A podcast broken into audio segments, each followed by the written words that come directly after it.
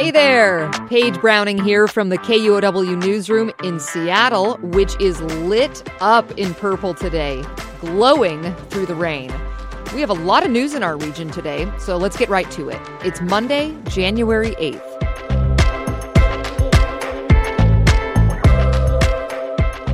The biggest day in decades for the University of Washington football program. The Huskies are playing the University of Michigan in the national championship game today. They kicked off at 4:30. UW's flag is flying atop the state capitol in Olympia. The Space Needle is lit up purple, and in this matchup, the Huskies are the underdog. This is UW's final game as part of the Pac 12 conference. They'll join the Big Ten next season.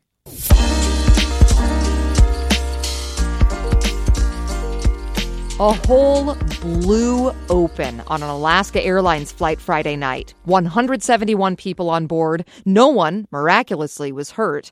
And since then, the investigation has been underway. Today, the story got hairier. United Airlines says it's found loose bolts and other problems on a key part of its grounded Boeing 737 MAX 9 jets. Federal officials grounded all MAX 9s after Friday. United found the problems during emergency inspections. And we're learning more on what exactly happened Friday night during that close call flight for passengers and crew aboard Alaska Airlines Flight 1282 out of Portland. Minutes into the flight, at about 16,000 feet altitude, a panel blew out of the fuselage, causing the cabin to lose pressure. The pilots landed the plane, a Boeing 737 MAX 9, safely back in Portland with no serious injuries reported. But the incident puts the safety of Boeing jets in the spotlight again. Micah Maidenberg covers aviation for the Wall Street Journal. Nobody died in the Alaska Airlines accident. But, you know, the recent history and some of the challenges the companies had with their aircraft and manufacturing processes, you know, raises the stakes for them. Maidenberg says the circumstances of the incident are under intense scrutiny. The FAA has grounded MAX 9 jets with mid cabin door plugs, leading to hundreds of flight cancellations. At least 83 flights in and out of SeaTac Airport were canceled today, Nearly all of the canceled routes are on Alaska Airlines, based in Seattle.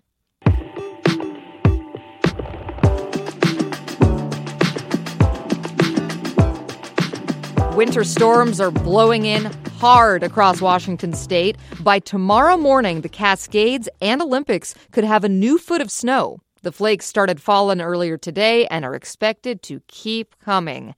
There is a winter storm warning in effect until 4 a.m. tomorrow for the Cascade Mountains. And at that point, the real snow starts. A rare blizzard warning is issued from tomorrow morning until Wednesday morning in the Cascade Mountains and valleys of Whatcom and Skagit counties. Western Washington does not see blizzard warnings often, so state officials are really, really hoping people will take heed and avoid travel in the mountains if possible. Oh, and snow in Seattle? There is a chance of that Thursday through Monday.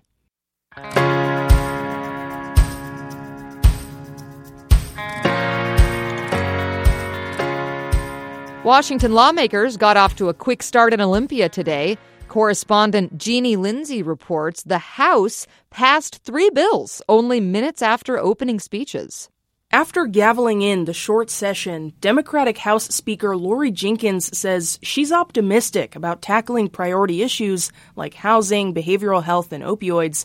She says many of them are interconnected. Our challenges don't exist in silos, and our solutions cannot exist in silos. Meanwhile, House Republican leader Drew Stokesbary struck a different tone in his opening remarks, citing concerns about crime and education. We are confronting a catalog of crises here in Washington state. The session is just 60 days, but lawmakers can pick up where they left off last year on certain bills. So the House passed three very different bills right away to boost housing supply, ramp up support for extreme weather events, and end child marriage. The Senate will consider those bills next. I'm Jeanie Lindsay in Olympia. One proposed law this year would provide free breakfast and lunch to students across Washington. Sami West has details on the bill.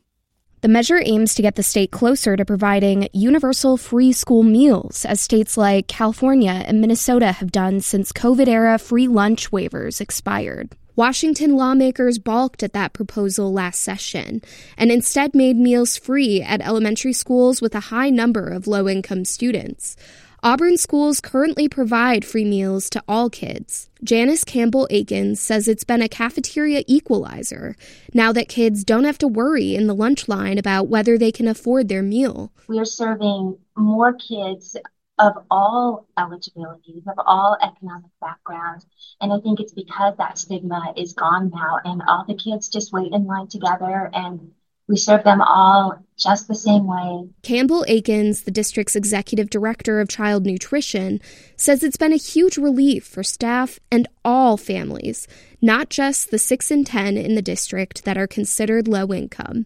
Sami West, KUOW News. Lawmakers in Washington are also trying to solve some of the housing woes in our state. So, one idea they've got is allow people to live in small rooms with shared kitchens and bathrooms. Joshua McNichols has the story. 60 years ago, people in Seattle could rent tiny apartments just big enough for a bed and a little sitting area.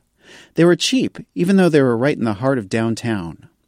A few older buildings like that burned down, and in the 1970s and 80s, many cities made them illegal SeaTac Representative Mia Gregerson wants to bring them back so that people on limited incomes can live near their jobs again. And then it's so cool because you're able to live in the same communities of others, and it's like between three to five hundred dollars less for that same maybe studio down the street. She says the modern versions of these buildings are much more fire resistant, and they tend to include large common areas where residents can relax together, like in a dorm. Joshua McNichols, KUOW News.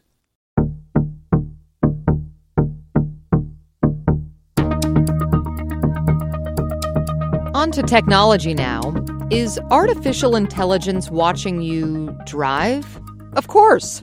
Google is using AI to reduce the time drivers sit at red lights, and it's supposed to help cut CO2 emissions. Seattle's the first U.S. city to participate in this effort, as Natalie Newcomb reports. Project Greenlight uses a combination of AI and driving trends from Google Maps to optimize traffic light schedules. Juliet Rothenberg is with Google. She says this technology is fast and cheaper to implement. It's a solution that they can deploy to an intersection within five minutes. Requires no construction, no integrations. Otherwise, they might spend thousands to tens of thousands of dollars installing sensors in an intersection. Rothenberg says the changes can be as little as adding three seconds of green light time. According to early studies, up to 30% of stops can be reduced. Rothenberg added it could cut up to 10% of CO2 emissions. Natalie Newcomb, KUOW News. Finally, today, let's check in on Seattle's City Hall with a whole new cast of characters leading the council. New City Council President Sarah Nelson is making some big changes one week into the role. She fired the head of the council's central staff, Esther Handy. David Hyde has more. Central staff's job is to help council members with objective research and analysis. Esther Handy was hired to run Central Staff by former Progressive Council President Lorena Gonzalez. Previously, Handy served as a director of two progressive nonprofits, including Puget Sound Sage. And before that, she worked as an aide to former council member Mike O'Brien.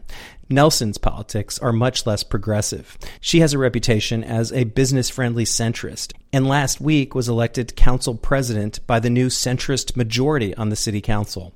Nelson's naming a former central staff director, Ben Noble, to replace Handy. Noble's currently director of the Office of Economic and Revenue Forecasts. David Hyde, KUOW News. And that's a wrap from the KUOW Newsroom in Seattle. Our producer is Andy Hurst, and I'm your host, Paige Browning. We'll be back tomorrow with another episode. See ya.